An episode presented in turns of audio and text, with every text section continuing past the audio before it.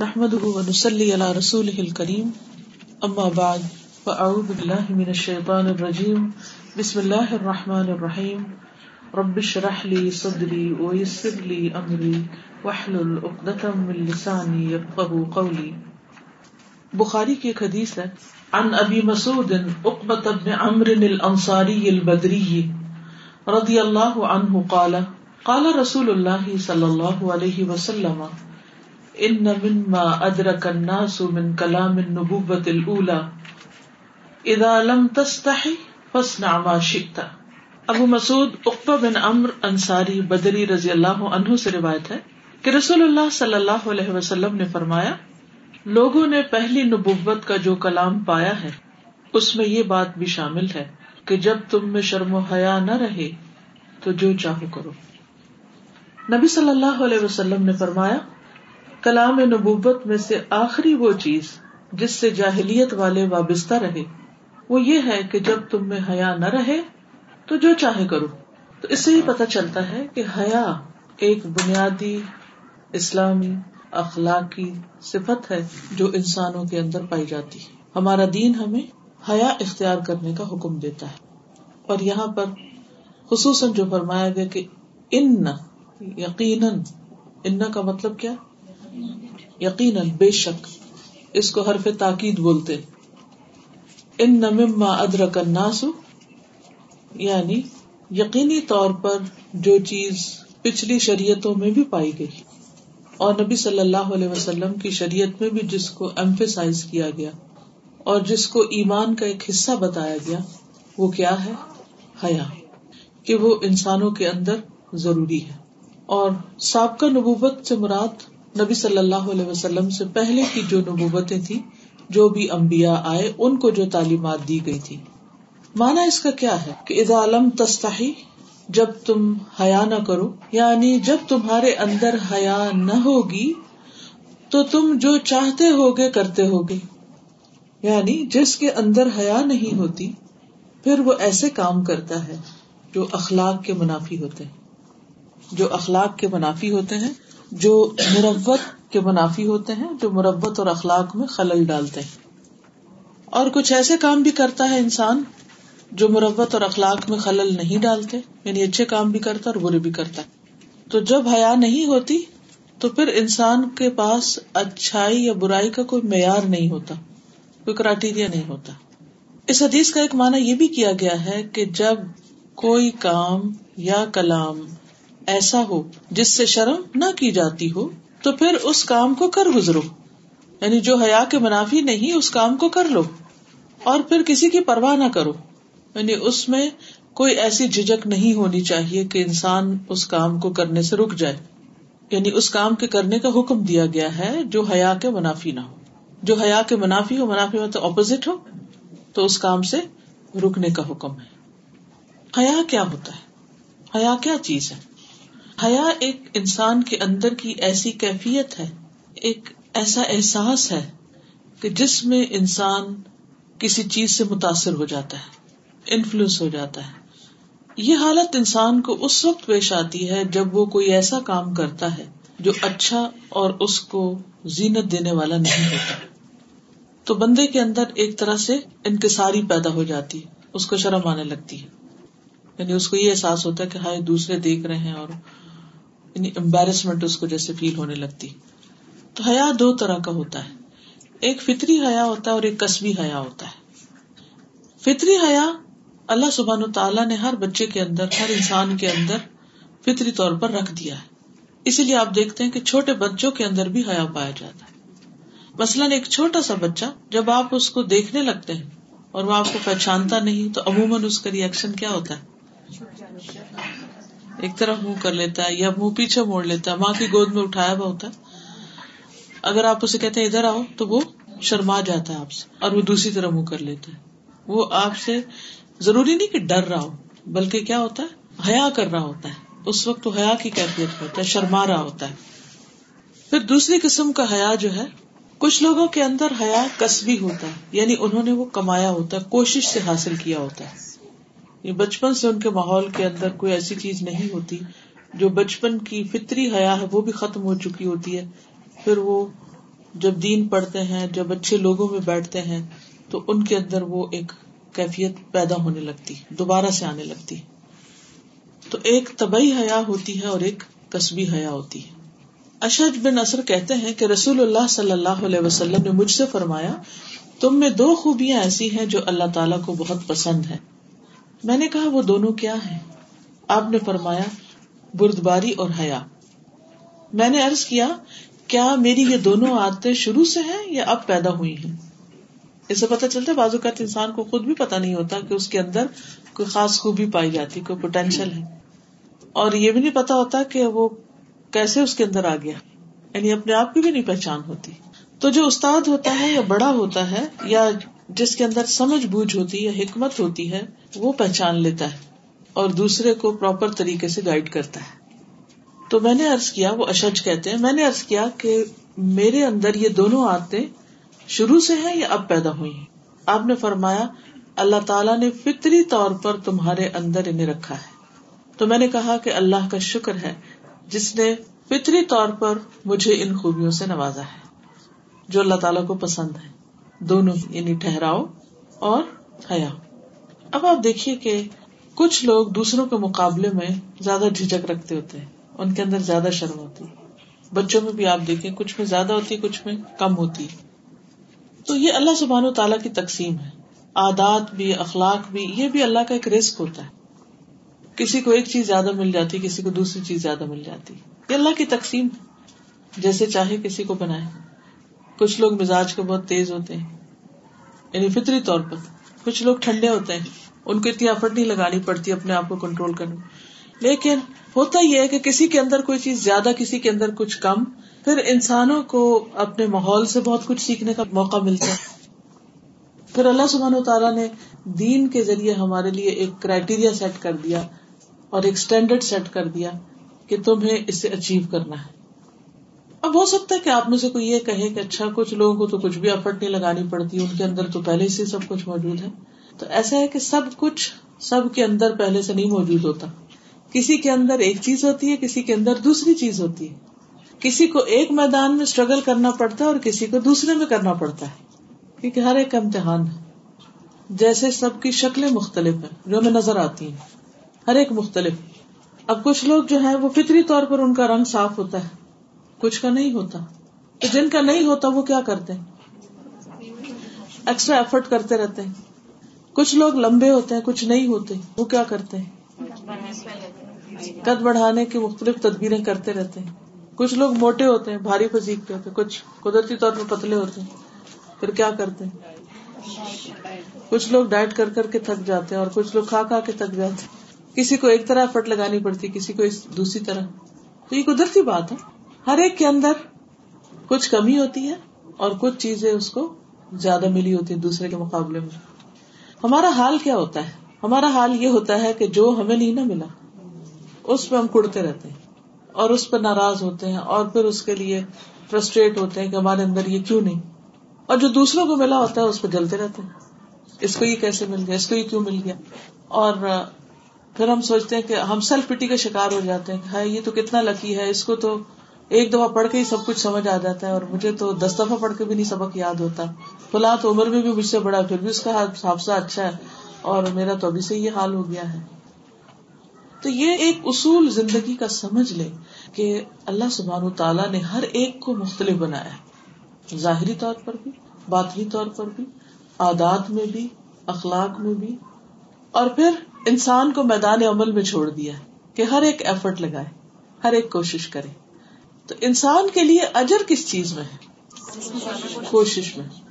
وہ ان نسا سو فیورا تمہاری کوشش دیکھی جائے گی۔ کچھ لوگوں کی نیند بہت تھوڑی ہوتی ہے۔ کچھ لوگوں کو زیادہ سونا پڑتا ہے۔ ہر ایک کی طبیعت فرق ہوتی ہے۔ اور یہ فرق بچپن میں ہوتے ہیں۔ آپ دیکھتے کچھ بچوں کو سلا دیں دن بھر سوتے رہیں گے۔ اور کچھ کو آپ ادھر سلا کھٹے اور ادھر پھر جاگ رہیں گے۔ وہ نہیں سو پاتے۔ بڑے ہو کر بھی یہی ہوتا ہے۔ ایک ہی ماں کی اولاد ایک بچہ سر شام سو جاتا ہے، اسے کہنا ہی نہیں پڑتا کہ سو جاؤ۔ اور دوسرے کو سلا سلا کے تھک جاتا ہے اور وہ سونے کا نام نہیں لیتا اب آپ وہی ماں ہیں اور اسی طرح کی ایفرٹ لگا رہی ہیں دونوں کے لیے۔ لیکن کچھ بچے خود ہی ارلی مارننگ اٹھ جاتے اور کچھ کو اٹھانا پڑتا ہے، پھر بھی نہیں اٹھتے۔ اور وہ ان بیچاروں کے اپنے بس میں بھی نہیں ہوتا۔ نبی صلی اللہ علیہ وسلم کے زمانے میں کچھ قبیلوں کی نیند جو تھی وہ مشہور تھی۔ تو یہ ورائٹی یہ اختلاف رنگوں کا، زبانوں کا، عادتوں کا، مزاج کا، شکل و صورت کا، یہ ہر جگہ پایا جاتا ہے۔ مختلف علاقوں میں بھی پایا جاتا ہے اور اس کے علاوہ ایک گھر کے اندر پائے جانے والے افراد میں بھی پایا جاتا ہے۔ جو انسان اللہ کی اس تقسیم کو سمجھ جاتا ہے، اختلاف کے اس قاعدے کو سمجھ جاتا ہے کہ دو لوگ کوئی بھی برابر نہیں ہے اور ہر ایک کی کوشش مختلف ہے وہ لوگ پھر اپنے پر زیادہ فوکس کرتے ہیں اور اپنی اصلاح کی کوشش کرتے ہیں، اپنی ویکنیس کو درست کرنے کی کوشش کرتے رہتے ہیں۔ اور جو اپنی اسٹرینگس ہیں یا جو ان کو اللہ نے دیا ہے، اس کو بانٹنے کی فکر میں لگے رہتے ہیں، اس کو دینے کی کوشش کرتے رہتے ہیں۔ کسی کو ذہنی قوت زیادہ ملی، کسی کو جسمانی قوت زیادہ ملی، کسی کو جذباتی کنٹرول بہت ملا اور کوئی جذبات کے معاملے میں بہت ہی کچا ہے یا کمزور ہے۔ جب آپ اس طریقے پر انسانوں پہ نظر ڈالیں گے تو آپ پھر انصاف برت سکیں گے۔ انسانوں کی اچھائیاں، ان کی کمیاں دونوں آپ کے سامنے ہوگی پھر آپ کا رویہ کیا ہوگا ان کے ساتھ؟ جو ان کی کمی ہوگی اس پر صبر کر لیں گے۔ اور جو ان کے پاس زیادہ ہے اس پر ان کو اپریشیٹ کریں گے کہ اللہ نے ان کو دیا ہے اور ان کو مبارک ہو اس چیز مثلاً کوئی بھی ریلیشن شپ ہو، ہسبینڈ وائف کا۔ اگر وہ آپس میں یہ سمجھ لیں دونوں کہ اچھا میرے میاں کے اندر یہ خوبی ہے، یہ خامی ہے۔ اللہ نے ان کو ایسے ہی بنایا۔ اور میاں بھی یہ کہے کہ میری بیوی کے اندر یہ خوبی، یہ خامی ہے۔ تو پھر اس صورت میں کیا ہوگا؟ کہ ایکسپٹینس کا لیول بڑھ جائے گا۔ ورنہ تو انسان اسی پہ رو رو کے زندگی برباد کر لے گا کہ اس میں یہ خامی کیوں ہے، اس میں یہ کمی کیوں ہے۔ بہت سی خواتین اس بات کو مانتی کہ ہمارے شوہر جو ہے بہت اچھے لیکن ان کی جو یہ ایک خامی ہے نا، اس نے زندگی حرام کی ہوئی۔ وہ چاہتے کیا ہے کہ ان کو کوئی مشکل نہ پیش انہیں کچھ نہ کرنا پڑے۔ ہر چیز بنی بنائی ملے۔ اگر ہر چیز بنی بنائی ملے، تو پھر انسان کا امتحان کیا ہے اور انسان کی کوشش کہاں ہوگی؟ کہاں کوشش لگائے گا جیسے ہمیں ماں کے پیٹ سے علم نہیں ملتا۔ اگر ہمیں سمجھ مل جاتا، تو ہمیں سے کوئی کوشش کرتا، قرآن حفظ کرنے کی یا صورتیں یاد کرنے کی یا تجویز ٹھیک کرنے کی یا کچھ سب کچھ آٹومیٹکلی پروگرامڈ ہوتا اور بس بٹن دبانے کی دیر تھی اب چل پڑتی مشین سب کی۔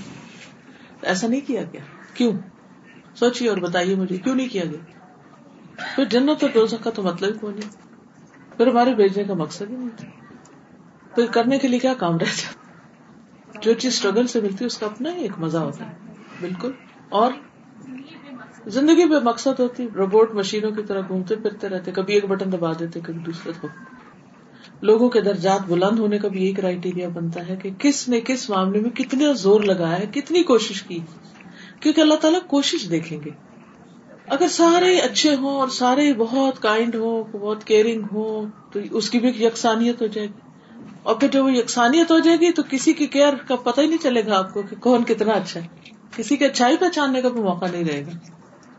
یہ وہی ہے لئی سلیل انسان اللہ و ان کو سو فیورا ایک اسٹوڈینٹ خاتون اپنے ایکسپیرینس بتا رہی تھی کہ انہوں نے ڈسیزن لیا کہ اپنے ہسبینڈ سے ڈیوس لیں۔ گے بچوں سے بات کی تو بچوں نے کہا کہ ہاں ٹھیک ہے، سب کچھ۔ تو خیر کچھ دن کے بعد انہوں نے پھر کہا کہ میں ڈیوس نہیں ہوں گی نا۔ تو بچے تھوڑے حیران ہوئے، بچوں کو زیادہ وہ شوق تھا۔ تو انہوں نے کہا کہ آپ نے کیوں فیصلہ چینج کیا؟ تو کہتی ہے کہ میں نے ان نو باتوں کے بارے میں سوچا جو تمہارے باپ میں اچھی تھی اور اس ایک بات کو چھوڑ دیا جو اس میں بری تھی۔ تو بات وہی ہے کہ اگر دونوں چیزیں ہم دیکھیں اچھائیاں بھی ہیں اور خامیاں بھی ہیں، تو آپ دیکھیں استاذ، صرف ایک انہوں نے سوچ بدلی تو ان کا گھر بچ گیا نا۔ بالکل۔ ہر ریلیشن میں یہی ہوتا ہے۔ کوئی بھی جو ریلیشن شپ ہوتا ہے نا، ان کے اندر یہی چیز چلتی۔ چاہے وہ ہسبینڈ وائف ہو یا بہن بھائی ہو یا کوئی اور اسی طرح کے رشتے ہوں، تو عام طور پر ہمارے اندر کیا ہوتا ہے کہ ہم کسی ایک چیز کو اپنے لیے ناقابل برداشت سمجھ لیتے ہیں۔ اور اس میں آپ دیکھیے کہ عموماً ہم باقی چیزیں بھول کر تو صرف اس ایک چیز کو لے کے بیٹھ جاتے ہیں اور اس کو اپنے سر پہ سوار کر لیتے ہیں۔ اور جب کوئی چیز سر پہ سوار ہو جاتی ہے تو پھر سوچنے سمجھنے کی صلاحیت مفقود ہو جاتی ہے، پھر سر بوجھل ہو جاتا پھر کچھ کرنے کے قابل نہیں رہتے۔ وہ سر اللہ نے جس کام کے لیے بنایا تھا، وہ عقل جو اتنی بڑی دی تھی کسی کام کے لیے، وہ چینلائز ہی نہیں ہوتی، وہ اس طرف جاتی نہیں۔ وہ پلٹ پلٹ کے اتنی ہی بڑی بڑی غلط باتیں سوچتی ہے جو منفی رویہ ہوتا ہے ڈسٹرکٹیو رویہ۔ طبیعتوں کے اختلاف سے، رائے کے اختلاف سے اپروچ کے اختلاف سے ہم ایک دوسرے سے بہت کچھ سیکھتے بھی ہیں۔ اگر ہم برداشت کی قوت رکھتے ہو ورنہ عموماً کیا ہوتا ہے؟ ہم برداشت نہیں کرتے۔ صرف اپنی بات پہ ڈٹے رہتے ہیں۔ تو ایسے لوگ جو صرف اپنی بات پہ ڈٹے رہے، پھر وہ مزید کچھ سیکھ نہیں سکتے۔ تو ہم بات کر رہے تھے حیا کی۔ حیا اللہ سبحان تعالیٰ کی صفت بھی حدیث میں آتا ہے، ان ربکم حی کریم یستحیی من عبدہ ان یرفع الیہ یدیہ فیردہما صفرا. نبی صلی اللہ علیہ وسلم نے فرمایا، تمہارا پروردگار بہت باحیا اور معزز ہے۔ اسے اس بات سے حیا آتی ہے کہ اس کا بندہ اس کے سامنے اپنے دونوں ہاتھ پھیلائے، مانگے اس سے، پھر وہ اس کے ہاتھ خالی ہی لوٹا دے۔ تو اس سے کیا پتا چلتا ہے؟ دعا کی اہمیت، شابش۔ کہ مانگتے رہنا چاہیے۔ ہم کہتے ہیں نا، ہماری سنی نہیں گئی یا ہماری دعا قبول نہیں ہوگی۔ ایک شخص یہاں ہو جو کسی کو یہاں بیٹھنے نہ دے، کیونکہ میں بار بار ڈسٹریکٹ ہو رہی ہوں۔ اگر کوئی ایک بھی یہاں بیٹھ گیا، تو پھر کیا ہوگا؟ دروازہ کھلا چھوڑ دیجیے جب بھی مل جل کے کچھ کام کرتے ہیں نا، تو اس کے کچھ قاعدے، کچھ طریقے ہوتے ہیں۔ آپ میں سے بہت سارے لوگ یا تو پڑھ رہے ہیں یا پڑھا رہے ہیں۔ تو پڑھنا پڑھانا صرف کتاب پڑھ کے سنانا یا کوئی علم کو ایک سے ایک سے اٹھا کے تو دوسرے پہ ڈال دینا، یہ نہیں ہوتا۔ یہ سیکھنا سکھانا جو ہوتا ہے، یہ ایک تربیت کا عمل ہوتا ہے۔ اسی لیے نبی صلی اللہ علیہ وسلم نے جو علم محمل کتاب ہے یو ان کا کام کیا ہے۔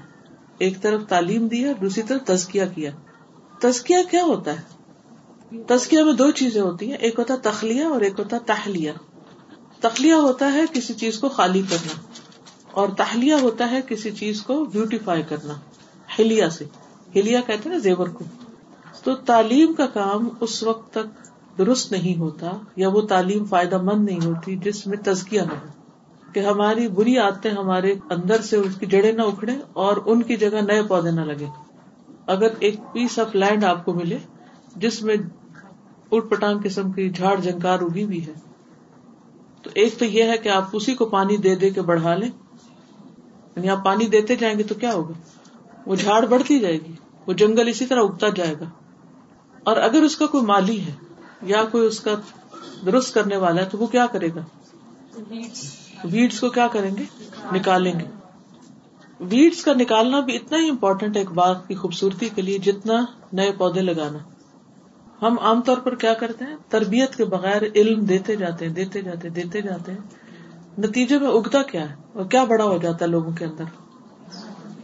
ان کی انا ان کی بری عادتیں اور پختہ ہو جاتی کیونکہ وہ ساتھ ساتھ جسٹیفائی کرتے جاتے ہیں اپنے آپ تو ان کی شخصیتوں کے اندر کوئی خوبصورتی آتی نہیں۔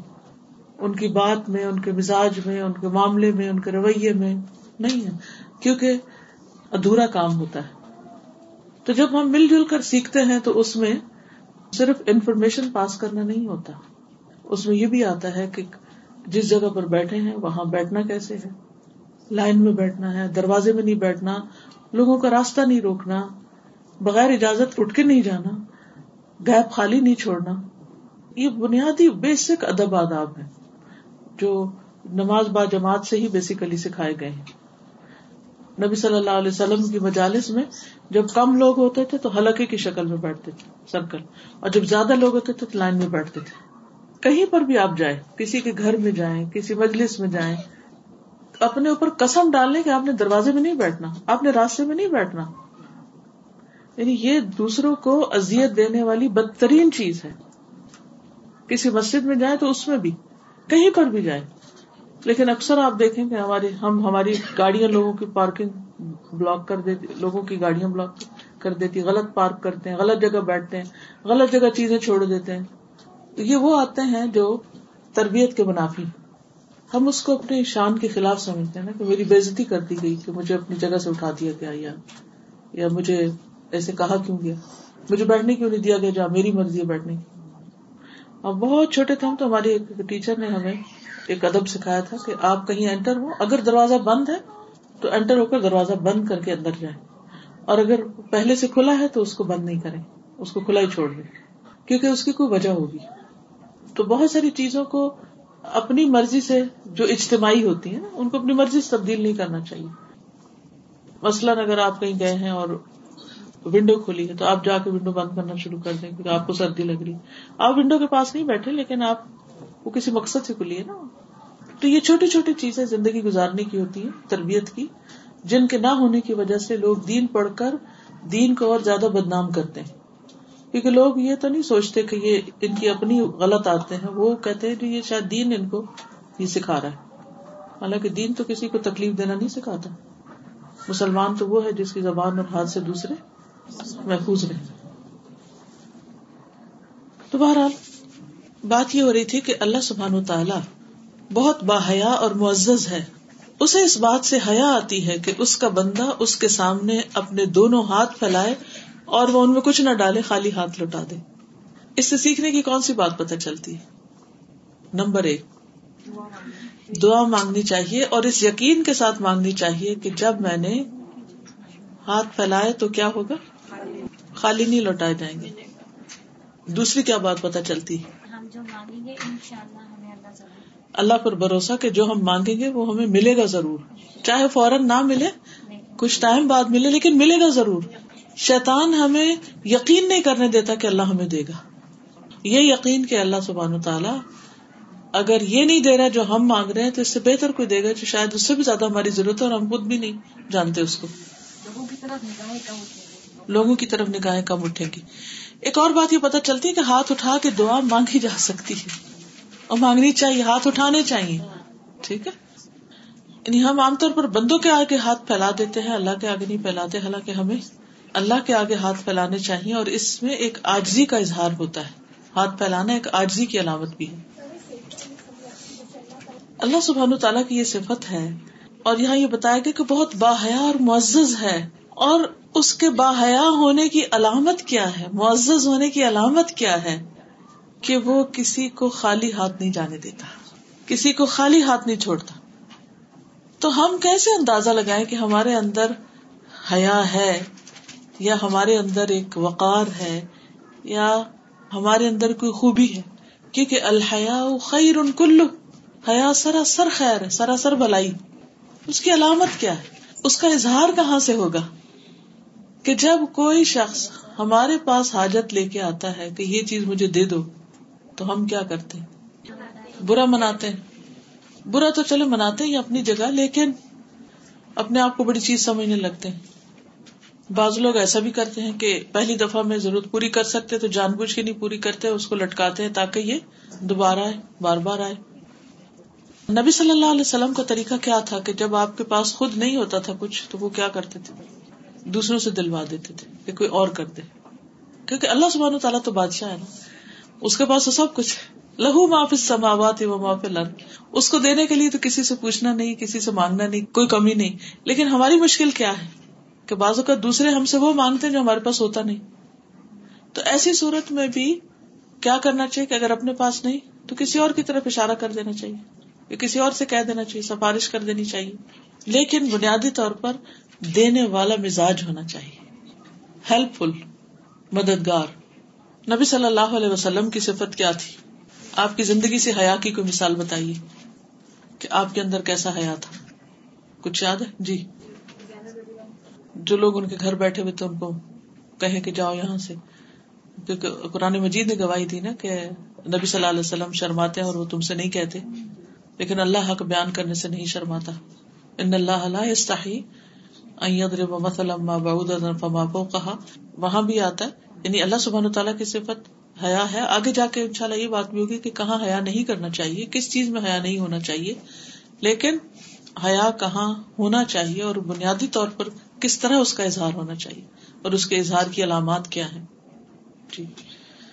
معراج کے موقع پہ جب نماز معراج کے موقع پر جب نبی صلی اللہ علیہ وسلم کو پچاس نمازیں دی گئی تو آپ لے کر آ رہے تھے امت کے لیے، تو راستے موسی علیہ السلام سے ملاقات تھی، تو انہوں نے کہا کہ جاؤ اپنے رب کے پاس، مجھے بنی اسرائیل کا تجربہ ہو چکا ہے، وہ نہیں مانیں گے، نہیں پڑھ سکے گی امت۔ تو آپ واپس گئے تو پانچ کم کر دی گئی، پھر آئے، پھر انہوں نے بھیجا، پھر پانچ کم کی گئی، پھر آئے، پھر گئے، پھر آئے، پھر گئے، حتیٰ کہ آخری پانچ رہ گئی۔ انہوں نے کہا کہ نہیں، یہ بھی نہیں پڑھ پائیں گے، ابھی بھی جائیں۔ انہوں نے کہا مجھے حیات تھی کیونکہ پانچ پانچ کر کے کم ہو رہی تھی نا، تو اگر آخری پانچ پہ بھی چلے جاتے تو باقی تو پھر کچھ رہتا ہی نہ۔ تو ساری ختم ہو جاتی۔ تو آپ نے فرما مجھے اپنے رب سے حیا آتی۔ اس سے یہ پتا چلتا کہ جو با حیا انسان ہوتا ہے، وہ عقل مند بھی ہوتا ہے، اور وہ جب دوسرے سے مانگتا ہے کچھ یا کوئی مطالبہ کرتا ہے، تو وہ ایک اندازہ رکھتا ہے کہ کہاں تک جانا ہے ٹو وٹ ایکسٹینڈ دوسرے سے مانگنا ہے، یا دوسرے سے کچھ کہنا ہے۔ اب نبی صلی اللہ علیہ وسلم نے ایک بار ارض کی، دوسری بار، تیسری بار، چوتھی بار، لیکن آخر میں کہا کہ نہیں، بس اتنا کافی ہے اب۔ تو یہ ایک ایسی صفت ہے حیا کی کہ جو انسان کو خوبصورتی دیتی ہے نا۔ جس شروع میں نے حیا کی تعریف کیا کی میں نے۔ ایسی صفت جو انسان کو زینت بخشتی ہے، خوبصورتی بخشتی ایک روک لگا دیتی ہے کہ بس یہ ہے لمٹ، تمہاری اس سے آگے نہیں جانا۔ نبی صلی اللہ علیہ وسلم کی امت میں سے سب سے زیادہ باحیا کون تھا؟ حضرت عثمان رضی اللہ تعالیٰ آپ نے فرمایا، حیا ایمان کا حصہ ہے اور میری امت میں سب سے زیادہ حیا دار عثمان ہے۔ حیا سب کے لیے ضروری ہے، لیکن خواتین کے لیے تو بہت ہی ضروری ہے۔ انسانوں میں حیا کو ڈیفائن کرتے ہوئے سب سے زیادہ حیادار کماری لڑکی کو قرار دیا گیا۔ کماری لڑکی جس کی شادی نہ ہوئی ہوئی ہو، اس کے اندر حیا سب سے زیادہ ہوتی فطری طور پر اور ہونی چاہیے۔ یعنی انسانوں میں سے جتنے بھی ایجز ہیں اسٹیجز ہیں، جو بھی قسمیں ہیں، ان میں سے جس اسٹیج پر سب سے زیادہ حیا ہوتی ہے وہ کماری لڑکی ہوتی ہے۔ حدیث میں آتا ہے، ابو سعید خدری سے مربی ہے، بخاری کی روایت ہے کہ رسول اللہ صلی اللہ علیہ وسلم پردہ نشین کماری لڑکیوں سے بھی زیادہ حیا والے تھے۔ یعنی سب سے زیادہ حیا اس ایج گروپ میں ہوتی ہے، لڑکیوں کو ہوتی ہے اور آپ اس سے بھی زیادہ حیا دار تھے۔ اور یہ آپ کی شان کے خلاف نہیں تھا۔ اب دیکھنے کی بات یہ کہ کیا آج کی کماری لڑکیوں کے اندر ایسی حیا ہے؟ کیونکہ حیا جو ہے وہ ایمان کا حصہ ہے۔ جی؟ بہت ریئر ہو گیا نا۔ تو اس سے دیکھنا کہ ایمان کا لیول کیا ہے۔ رسول اللہ صلی اللہ علیہ وسلم نے فرمایا، حیا اور ایمان کو ایک دوسرے کے ساتھ یکجا کیا گیا ہے۔ لہٰذا جب ان دونوں میں سے ایک اٹھا لی جاتی ہے تو دوسری بھی اٹھا لی جاتی ہے۔ ایک کے ساتھ دوسری بھی چلی جاتی ہے۔ الحیا اول ایمان قرآن دونوں ساتھی. ساتھ ساتھ ہیں. ایک اور روایت میں آتا ہے حیا ایمان کا حصہ ہے اور ایمان کا تعلق جنت سے ہے. حیا ایمان کا حصہ ہے اور ایمان کا تعلق جنت سے ہے.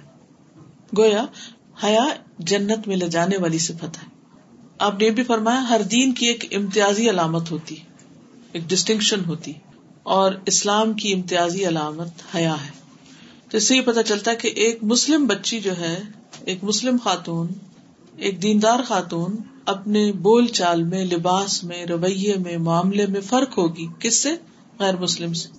اب ہم اپنے رویے پر غور کریں۔ گفتگو کا انداز، بات چیت، لباس، کیا واقعی اس سے حیا ٹپکتی؟ اس میں حیا موجود ہے؟ کیونکہ حیا سراسر خیر ہے۔ الحیا خیر ان کلو سنن ابی داود کی روایت ہے۔ اور حیا خیر ہی لاتی، حیا زینت بخشتی۔ رسول اللہ صلی اللہ علیہ وسلم نے فرمایا، جس چیز میں بھی حیا پائی جاتی ہے، وہ اسے زینت بخشتی، اسے خوبصورت بنا دیتی، اسے بیوٹیفائی کرتی۔ ایک اور روایت میں آتا ہے، آپ نے فرمایا، بلا شبہ حیا پاک دامنی اور آجز ہونا یعنی زبان کا آجز ہونا اچھی سمجھ اور ایمان میں سے ہے۔ ان الحیا والعفاف والعی اللسان لا عی القلب والفقه من الایمان۔ بلا شبہ یہ چیزیں آخرت کے نفے کو زیادہ کرتی ہیں اور دنیا میں کمی کرتی ہیں۔ ان سے دنیا میں جو کمی ہوتی ہے، اس سے آخرت میں زیادہ نفع ہوتا ہے۔ اور بلا شبہ بخل، بدکاری اور بدگوئی نفاق میں سے ہے۔ اور بلا شبہ یہ چیزیں آخرت کا نقصان کرتی ہیں اور دنیا میں زیادتی کرتی اور ان سے ہونے والا آخرت کا نقصان اس سے زیادہ ہے جو دنیا میں یہ زیادتی کرتی تو کون سی چیزیں بعض اوقات آپ کو دنیاوی طور پر نقصان میں مبتلا کر دیتی ہیں۔ حیا، پاک دامنی اور آجز ہونا۔ یعنی زبان کا آجز ہونا، اپنی بات کو روک لینا۔ اور اچھی سمجھ، دین کی سمجھ، یہ ایمان کا حصہ ہے۔ لیکن جب انسان کے اندر یہ عادات ہوتی ہے تو بعض اوقات اسے ان عادتوں کی وجہ سے دنیا کا نقصان ہو جاتا ہے۔ اس کے برعکس، بخل، بدکاری، بدگوئی، بدتمیزی بد اخلاقی منافقت میں سے۔ اور یہ چیزیں آخرت کے لیے نقصان دہ اور دنیا میں بعض اوقات فائدہ دیتی ہیں۔ لیکن دنیا کا جو فائدہ ہے وہ بہت تھوڑا ہے آخرت کے فائدے کے مقابلے میں۔ ان بد اخلاقیوں کی وجہ سے اگر انسان دوسرے کا حق مار جاتا ہے، اپنے حق سے زیادہ وصول کر لیتا ہے یا کسی کو اس کا حق دیتا نہیں ہے، تو بظاہر وہ بڑے فائدے میں نظر آتا ہے۔ لیکن اس کا نقصان بہت بڑا ہے آخرت کا۔ اس فائدے سے کہیں بڑا نقصان وہ افم اکبر نفعہما اب آپ مجھے بتائیے کہ حیا یا جھجک کی وجہ سے بعض اوقات انسان کو دنیا کا کوئی نقصان کیسے ہوتا ہے؟ جی ہاں۔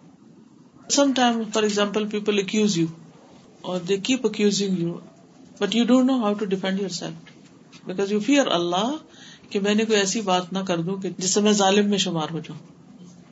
تو آپ پھر کیا کرتے ہیں؟ چپ رہتے ہیں۔ صبر کرتے ہیں۔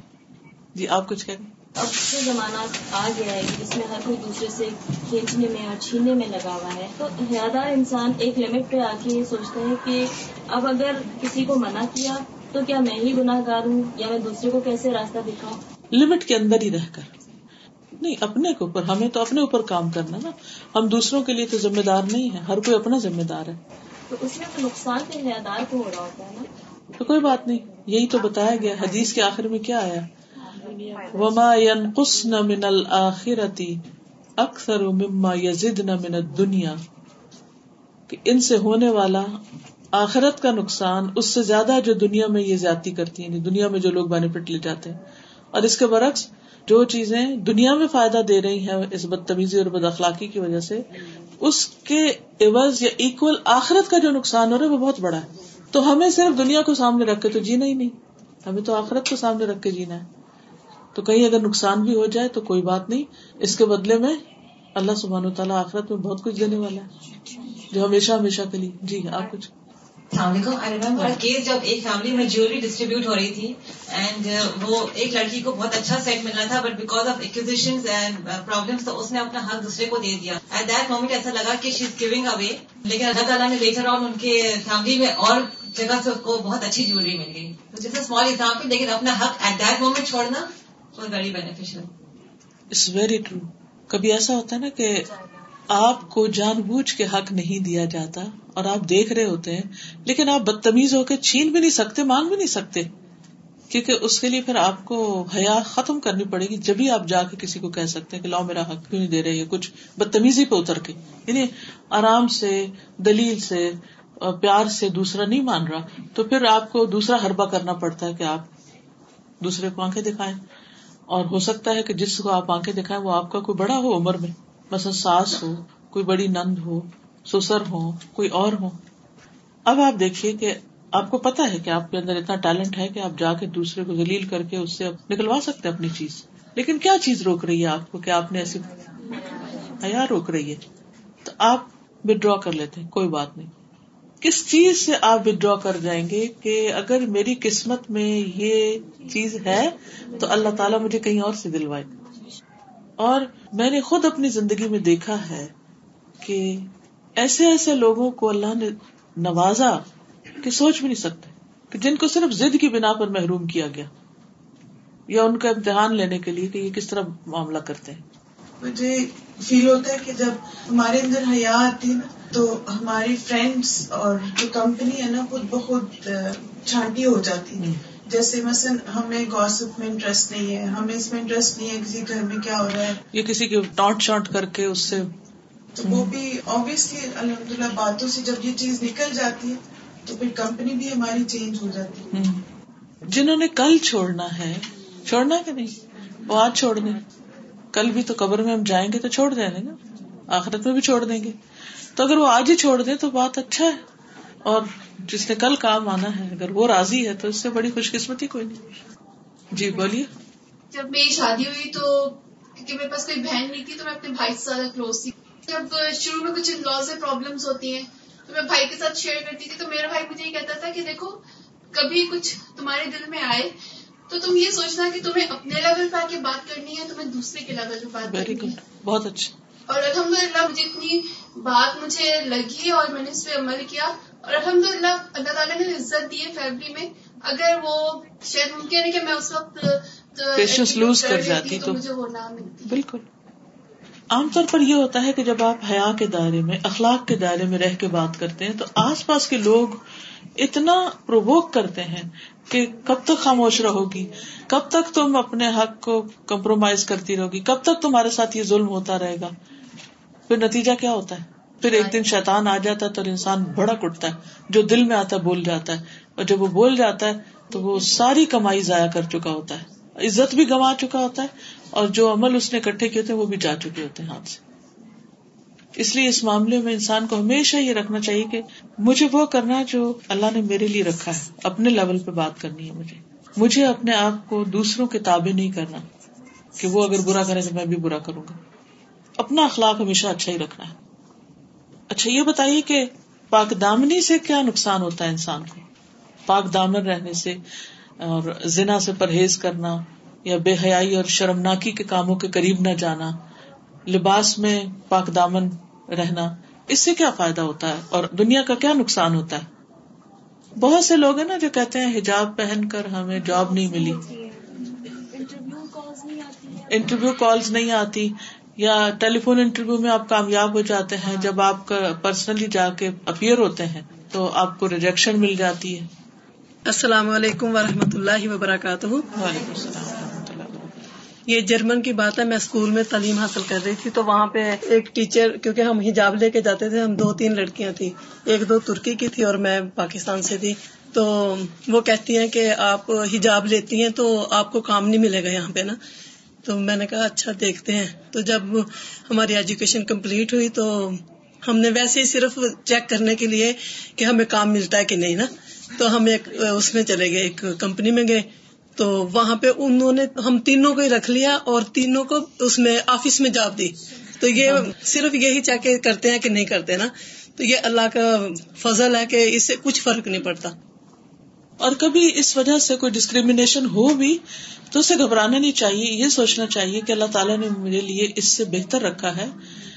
اس میں یہ ہے کہ بعض اوقات اگر انسان یہ سوچے کہ میرے ساتھ نقصان ہو رہا ہے تو وہ صرف وقتی ٹیسٹ ہوتا ہے، نقصان کو نہیں ہوتا۔ کیونکہ اللہ تعالیٰ نے اس سے بہتر آپ کے لیے کچھ اور رکھا ہوتا ہے یا وہ چیز آپ کے لیے اچھی نہیں ہوتی۔ آسان تک رہ شعی ان اللہ ہی خیرن کثیرہ جی۔ کچھ لوگ یہ کہتے ہیں کہ ان بچیوں نے جب سے حجاب لینا شروع کیا وہ انہیں رشتے نہیں ملتے۔ دیکھیے یہ بھی صرف کہنے کی بات ہے۔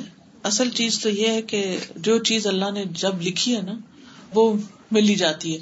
جب مجھے کوئی یہ بات کہتا ہے تو میں ہمیشہ یہ کہتی ہوں کہ کیا وہ سب لڑکیاں جو حجاب نہیں کرتی، ان سب کی شادی ہو چکی ہے؟ ان کو رشتوں کی کوئی پرابلم نہیں؟ سب کو ہی ہے نا؟ تو یہاں بنیادی وجہ حجاب کا ہونا یا نہ ہونا نہیں، یہاں وجوہات اور بھی ہیں کچھ۔ تو ہم باقی وجوہات کو بھول جاتے ہیں اور ساری چیزوں کو کور کر کے حجاب کو بلیم کر دیتے۔ مجھے یاد ہے جب میں ماسٹرس کر رہی تھی تو میں فل نکاب کرتی تھی اور سب۔ تو میری کلاس والے سب یہ کہتی تھی، دیکھو تم نے جاب نہیں کرنی، تم نے کام نہیں کرنا، تو کیا بنے گا تمہارا؟ تو میں نے ان سے کہا کہ بات یہ ہے کہ وہ تو کل کی بات ہے، مجھے یہ دیکھنا کہ آج مجھ پر کیا لازم ہے؟ اور آپ یقین کیجیے کہ جب میں آخری سیمسٹر میں تھی، اس وقت ویکینسیز آئی میں نے اپلائی کر دیا کہ چلو ڈال دیتے ہیں، دیکھتے ہیں کیا ہوتا ہے۔ میرے ریزلٹ کے ایک ہفتے بعد میرا انٹرویو تھا اور اس میں ساری کلاس میں سے سب سے پہلی جاب مجھے ملی۔ الحمد للہ تو ہم صرف حجاب کو ایک آرٹ بنا لیتے ہیں۔ میں یہ نہیں کہتی کہ حجاب کی وجہ سے کبھی ڈسکریمنیشن نہیں ہوئی لوگوں کے ساتھ۔ کبھی ہوتی اور کبھی نہیں بھی ہوتی۔ تو اگر آپ سمجھتے کہ نہیں، واقعی آپ کے ساتھ حجاب ہی کی وجہ سے ڈسکریمنیشن ہوئی ہے، تو بھی ہوپ لوز نہیں کریں۔ صبر سے کام لیں۔ ایک وقت آئے گا کہ آپ کو اللہ تعالیٰ اس سے بہتر عطا کرے گا۔ اچھا پھر اسی طرح زبان کا آجز ہونا۔ ہاں؟ زبان کا آجز ہونا یعنی آپ کو بولنا آتا ہے اور آپ خوب جواب دے سکتے ہیں، لیکن پھر بھی آپ حیا کے مارے چپ ہو جاتے ہیں اور آپ نہیں بولتے۔ اس سے بھی بعض اوقات وقتی طور پر آپ نقصان اٹھا سکتے ہیں۔ جیسے نبی صلی اللہ علیہ وسلم کی خدمت میں ایک مقدمہ پیش کیا گیا، تو آپ نے ایک کے حق میں فیصلہ کر دیا، تو اس کے بعد آپ نے کیا فرمایا؟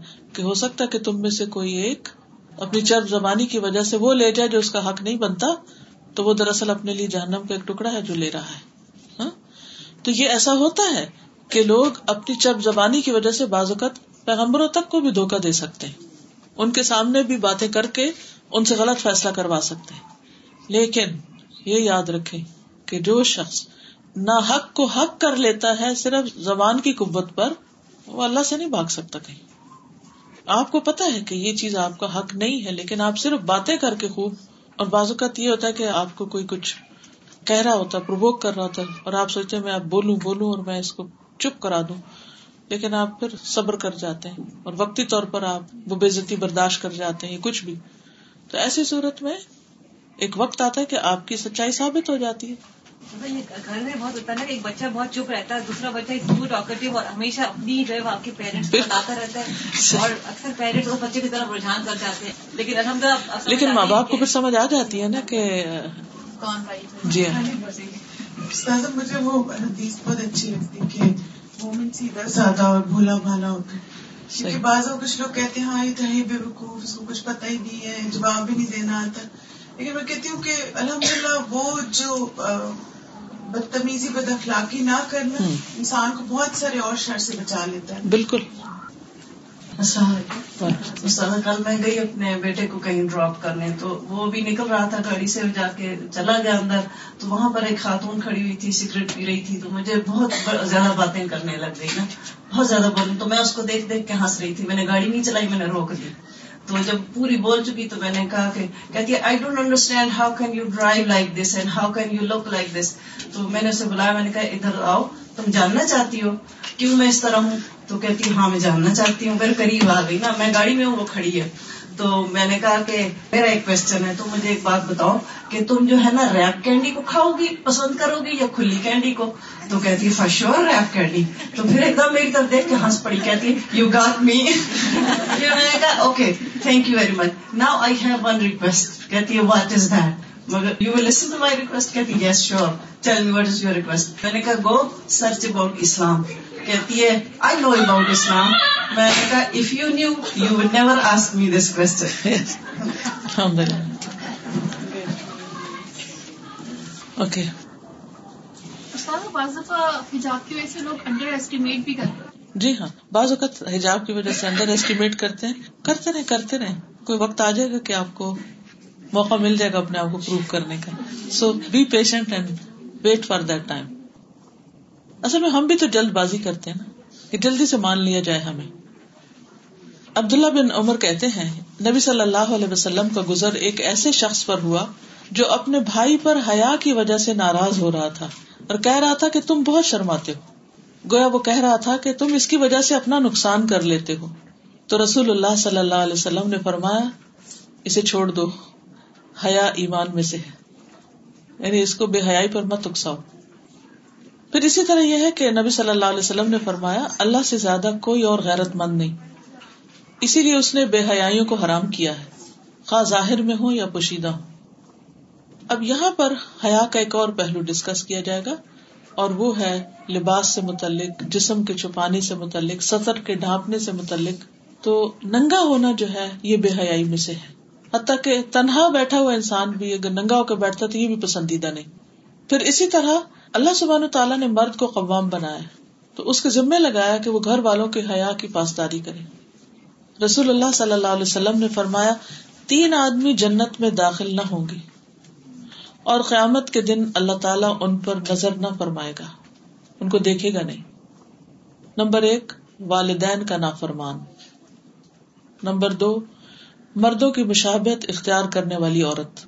یعنی ہے عورت لیکن مردوں جیسا لباس پہنتی، مردوں جیسا ہیئر کٹ رکھا ہو، مردوں جیسا گفتگو کا انداز ہے اسٹائل ہے، وہی سب کچھ۔ اور دیوس دیوس کون مرد ہے؟ جو اپنے گھر والوں میں بے حیائی دیکھے اور ان کو نہ روکے۔ وہ دیکھے کہ ان کا لباس ٹھیک نہیں ننگے ہو رہی ہے عورت، اس کی بیوی ننگی ہو رہی ہے لباس پہن کے، اور پھر وہ اس کو منع بھی نہیں کرتا، صرف اس لیے کہ کہیں بیوی ناراض نہ ہو جائے۔ تو بیوی کی خوشی کی خاطر اپنی آخرت برباد کر رہا ہے۔ اب یہ ہے کہ حیا کیسے کیا جاتا ہے؟ بس کوئی مثال سے بتائے گا مجھے؟ یعنی لباس کے حیا کے علاوہ اللہ سبحان تعالیٰ سے بھی حیا کرنا چاہیے۔ یعنی لباس اور سطر اور ان چیزوں میں حیا کی بات ہو رہی تھی نا کہ اللہ سبحان تعالیٰ اس مرد کو بھی پوچھے گا، عورت کو بھی جو مردوں کی مشابت اختیار کرے۔ تو یہ کوئی it's not something minor major سن یعنی اب اریا ہونا، بے حیا ہونا، بے لباس ہونا۔ اب تنہائی میں بھی ننگا ہونے کو پسند نہیں کیا گیا۔ کیوں؟ کیونکہ اللہ سے بھی حیا کرنا چاہیے۔ ہم ہر وقت اللہ کی نگاہوں میں۔ بندوں سے تو پھر بھی چپ جاتے، لیکن اللہ سبحان تعالیٰ کے سامنے حیا نہیں کرتے۔ تو اس کے لیے پھر کیسے کرنا چاہیے اللہ تعالیٰ سے حیا؟ ٹھیک ہے، انسان تنہائی میں ایسی کوئی حرکت نہ کرے جو اللہ تعالیٰ کو پسند نہیں یا جو حیا کے منافی ہے۔ اس کے علاوہ کیا ہو سکتا ہے؟ ذرا وہ تو خیر پانی کا بھی بہت ضیاع ہے، لیکن وہ بھی بس بوقت ضرورت جلدی جلدی انسان کو فوراً واپس اپنے لباس میں آنا چاہیے یس بعض اوقات ایسا ہوتا ہے کہ جب بچے ہوتے ہیں تو ہم، جیسے کوئی ٹی وی پر کچھ چل رہا ہے تو کوئی برا سین آتا ہے تو ہم اس کو بند کر دیتے، چینج کر دیتے، لیکن اکیلے ہوتے اسے دیکھنا شروع کر دیتے۔ تو یہ بھی غلط ہے، جو چیز دیکھنی غلط ہے وہ بچوں کے سامنے بھی دیکھنی غلط ہے اور اکیلے دیکھنی بھی غلط ہے۔ اور جی۔ یعنی حیا ایسی چیز نہیں جو اوپر سے لبادہ اڑی جاتی، حیا وہ ہے جو اندر سے اٹھتا ہے۔ اور جو اندر سے ہوگا پھر وہ جی۔ اور اللہ سبحان و تعالیٰ اس بات کا حقدار ہے کہ سب سے زیادہ اس سے حیا کی جائے۔ اور جب انسان اللہ سبحان و تعالیٰ سے حیا کرنے لگے گا، تو پھر ہر ایک سے حیا کرے گا۔ ہر ایک کو اس کے مقام پر رکھے گا۔ بحث بن حکیم اپنے والد سے اور وہ اپنے دادا معاویہ بن حیدہ سے روایت کرتے ہیں۔ کہ میں نے کہا، اے اللہ کے رسول صلی اللہ علیہ وسلم، آپ ہمیں سطر کے بارے میں کیا بتاتے ہیں؟ کیا اختیار کریں اور کیا چھوڑیں؟ یعنی کس سے چھپائیں اور کس سے نہ چھپائیں؟ آپ نے فرمایا، اپنی شرم گاہ اور سطر کی حفاظت کرو۔ وہ صرف بیوی یا لانڈی سے اجازت ہے۔ میں نے کہا اللہ کے رسول صلی اللہ علیہ وسلم، جب لوگ آپس میں ملے جلے بیٹھے ہوں، تو آپ نے فرمایا، جہاں تک ہو سکے کوئی تمہارا سطر ہرگز نہ دکھے میں نے کہا اللہ کے رسول صلی اللہ علیہ وسلم، جب ہم میں سے کوئی اکیلا ہو تو آپ نے فرمایا، لوگوں کی بنسبت اللہ تعالیٰ اس کا زیادہ حقدار ہے کہ اس سے حیا کی جائے۔ پھر اسی طرح اللہ تعالیٰ سے حیا کرنے میں ایک اور چیز بھی آتی ہے کہ انسان صرف ظاہری نہیں بلکہ خیالات اور دل کی باتوں میں بھی حیا رکھے۔ رسول اللہ صلی اللہ علیہ وسلم نے فرمایا، اللہ تعالیٰ سے اتنی حیا کرو جتنا کہ اس کا حق ہے۔ یعنی جتنا حیا کا اللہ تعالیٰ کا حق ہے کہ اسے حیا کی جائے۔ ہم نے یا رسول اللہ صلی اللہ علیہ وسلم، اللہ کا شکر ہے کہ ہم اس سے حیا کرتے ہیں۔ آپ نے فرمایا ٹھیک ہے، لیکن اس کا حق یہ ہے کہ تم اپنے سر اور جو کچھ اس میں ہے، اس کی حفاظت کرو۔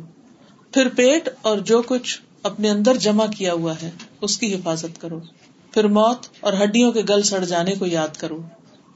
اور جو آخرت کی کامیابی چاہے گا، وہ دنیا کی زائد زینت کو ترک کر دے گا۔ اور جس نے ایسا کیا، اس نے اللہ سے حیا کرنے کا حق ادا کر دیا۔ سر اور جو کچھ اس میں، اس کی حفاظت۔ یہ کیسے ممکن ہے؟ خیالات کی حفاظت۔ جی ہاں۔ یعنی گندی باتیں سوچنی بھی نہیں چاہیے۔ جو بات ہم زبان سے کہہ نہیں سکتے، وہ دل میں بھی نہیں رکھنی چاہیے۔ اس کو بلانا چاہیے، اس کو نکال دینا چاہیے۔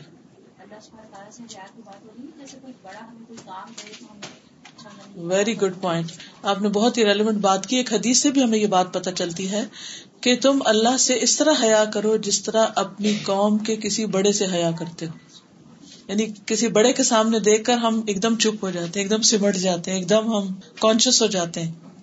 تو فرمایا کہ اللہ سے بھی ایسے ہی حیا کرو.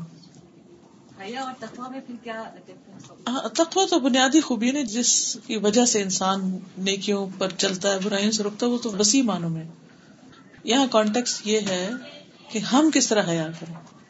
یعنی ایک ہے نا جیسے شروع میں ہم نے بات کی تھی کہ اللہ تعالیٰ حیا کرتا ہے اور ایک یہ کہ ہمیں کرنا ہے۔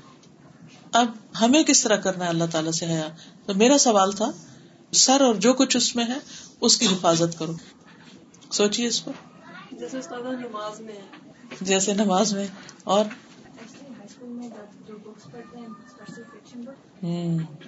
بعض اوقات ایسی بکس پڑھی جاتی ہیں یا ایسے پروگرام واچ کیے جاتے ہیں جو بہت ویوڈ ہوتے ہیں، جس میں انسان کے اندر کھٹک جاتا ہے کہ دس از ناٹ رائٹ اصل میں حیا وہ پتا نا، جس سے انسان کے اندر ایک معیار اس کو مل جاتا ہے کہ ٹھیک کیا اور کیا نہیں ہے۔ اللہ نے رکھا ہی اس لیے انسان کے اندر کہ خود جج کر سکے۔ سیرا کے لیسن میں صلی اللہ علیہ وسلم کی ایک کوالٹی آپ نے بہت ایمفیسائز کی تھی نا کہ پازیٹیو سوچ۔ آپ نے کہا تھا کہ تھاٹ بیکمز ایکشن تو سوچ اچھی ہوگی تبھی عمل بھی اچھا ہوگا۔ اگر سوچ گندی ہے تو ظاہر پھر عمل بھی ویسا ہی ہوگا۔ کل مجھے کسی بچوں کی کتاب کا ایک صفحہ بھیجا، اس میں ایک کارٹون بھی بنے ہوئے تھے اور اوپر ایک پیراگراف لکھا ہوا تھا۔ اتفاق سے ڈیلیٹ کر دیا، میں نے آپ کو دکھاتی۔ تو اس میں انہوں نے ڈرا کر کے بتایا ہوا تھا کہ when a person thinks negatively تو ہاؤ ہز فیس بیکمس جب تھوڑے سے سوچتا ہے تو ایسا ہوتا ہے پھر جب وہ زیادہ بار بار سوچتا ہے تو ایسا ہو جاتا ہے، پھر تیسرا پہ چوتھا، اور آخری تو بالکل شیطانی شکل بنی ہوئی تھی یہ پورا کا پورا شیطان ہو جاتا ہے۔ جب منفی سوچے، سوچتا جاتا ہے، سوچتا ہے، اس کے چہرے پہ بھی آ جاتی ہے، اس کی آنکھیں، اس کے کان، اس کے ایکشن اس کی آواز، اس کی ہر چیز میں وہ چیز نظر آنے لگتی ہے۔ جب کانسٹینٹلی انسان ان باتوں کو دماغ میں یعنی کہ دماغ میں بار بار رہتا بار بار۔ کسی بھی قسم کی منفی باتیں، بے حیائی کی باتیں یا دوسروں کے بارے میں برا سوچنا۔ کرتے کرتے انسان کے چہرے سے ظاہر ہونے لگتا ہے۔ پھر پیٹ اور جو کچھ اس میں، اس کی حفاظت۔ حلال حرام۔ اب ہمیں پتا یہ چیز حلال ہے یا نہیں ہے، تو ہم بعض اوقات کیا سوچتے ہیں، کیا کرتے ہیں؟ اچھا کوئی نہیں۔ بسم اللہ پڑھو اور کھا لو۔ پھر کھٹک تو رہتی ہے پھر بھی، چاہے بسم اللہ پڑھ لیں۔ اسی طرح سطر پوشی کا دھیان رکھنا۔ رسول اللہ صلی اللہ علیہ وسلم نے ایک آدمی کو دیکھا کہ وہ ایک کھلی جگہ میں کپڑا باندھے بغیر نہا رہا ہے اوپن تو آپ ممبر پر چڑھے، اللہ تعالیٰ کی حمد و ثنا بیان کی، پھر فرمایا، اللہ تعالیٰ انتہائی حیا والا اور پردہ پوش ہے۔ حیا اور پردہ پوشی کو پسند کرتا ہے۔ سو تم میں سے جب کوئی غسل کرنے لگے تو پردہ کر لے۔ یعنی ایسے اوپن ایئر میں نہیں نہائے ننگا ہو کر۔ گاؤں وغیرہ میں ہوتا ہے نا واش روم نہیں ہوتے، اوپر سے کھلے ہوتے ہیں تو اوپر سے دوسرے گھروں سے جھانک بھی پڑ رہی تھی تو اگر ایسی کوئی جگہ ہو تو انسان کو بالکل پھر ننگے ہو کے نہیں نہانا چاہیے۔ یا تو اپنے اوپر کچھ ہو یا پھر جہاں نہا رہا ہے اس میں اوپر کچھ کپڑا ڈال دیا جائے، کوئی چادر وغیرہ ڈال دی جائے۔ عبداللہ بن حارث سے مروی کے ایک مرتبہ وہ اپنے ساتھی کے ساتھ ایمن اور چند قریشی نوجوانوں کے پاس سے گزرے۔ یعنی حضرت ابو عبداللہ بن حارث اپنے ایک ساتھی کے ساتھ جس کا نام ایمن تھا، کچھ قریشی نوجوانوں کے پاس سے گزرے۔ جنہوں نے اپنے تہ بند اتار کے لپیٹ کر ان کو کوڑا بنا لیا تھا۔ یعنی اتار کے چادریں تو وہ نہیں ہوتا رول کر کر کر کر کے تو وہ رسیاں بنا لیتے۔ تو اس میں کھیل میں ایک دوسرے کو مار رہے تھے۔ اگر یاد ہو بچپن میں دوپٹہ اتار کے تو اس کی رسی بٹ کے تو وہ کیا کہتے کوڑا جمان جی ہنٹر کی طرح بنا کوڑا بنا لیتے۔ تو یہی کھیل وہ کھیل رہے تھے۔ اب لڑکیوں کی تو دوپٹہ ہوتا تو وہ اتار لیتی ہے، تو انہوں نے کیا کیا؟ اپنے نیچے کے ہزار اتار کے اس سے بنا کے کھیل رہے تھے اور ایک دوسرے کو مار رہے تھے اور خود برہنا تھے۔ جب ہم ان کے پاس سے گزرے تو کہنے لگے کہ یہ عیسائیوں کے راہب ہیں۔ کپڑا نہیں پہنتے، انہیں چھوڑ دو۔ اسی دوران نبی صلی اللہ علیہ وسلم بھی آگے انہوں نے جب آپ کو دیکھا تو فوراً بھاگنے لگے۔ آپ غصے کی حالت میں واپس آ گئے۔ تو کہتے ہیں، میں نے حجرے کے پیچھے سے اللہ کے رسول صلی اللہ علیہ وسلم کو یہ فرماتے ہوئے سنا، سبحان اللہ، انہوں نے نہ اللہ سے شرم کی، نہ اس کے رسول سے پردہ پوشی کی۔ یعنی نہ اللہ سے شرمائے، نہ اس کے رسول سے شرمائے۔ اور کہاں بیٹھ کے کیا کھیلنا شروع کر دیا۔ تو ام ایمن جو تھی وہ قریبی تھی کہنے لگی، یا رسول اللہ، ان کی بخش کی دعا کر دیجیے عبداللہ کہتے ہیں، آپ نے کہا، میں کس بنا پر ان کے لیے استغفار کروں؟ بزاز کی روایت میں کہ آپ نے ان کے لیے دعا کرنے سے انکار کر دیا۔ یعنی کہ بے حیائی اتنا بڑا گناہ ہے کہ جس پر کوئی کمپرومائز نہیں کیا جا سکتا کہ انسان اس پر نرمی برتے۔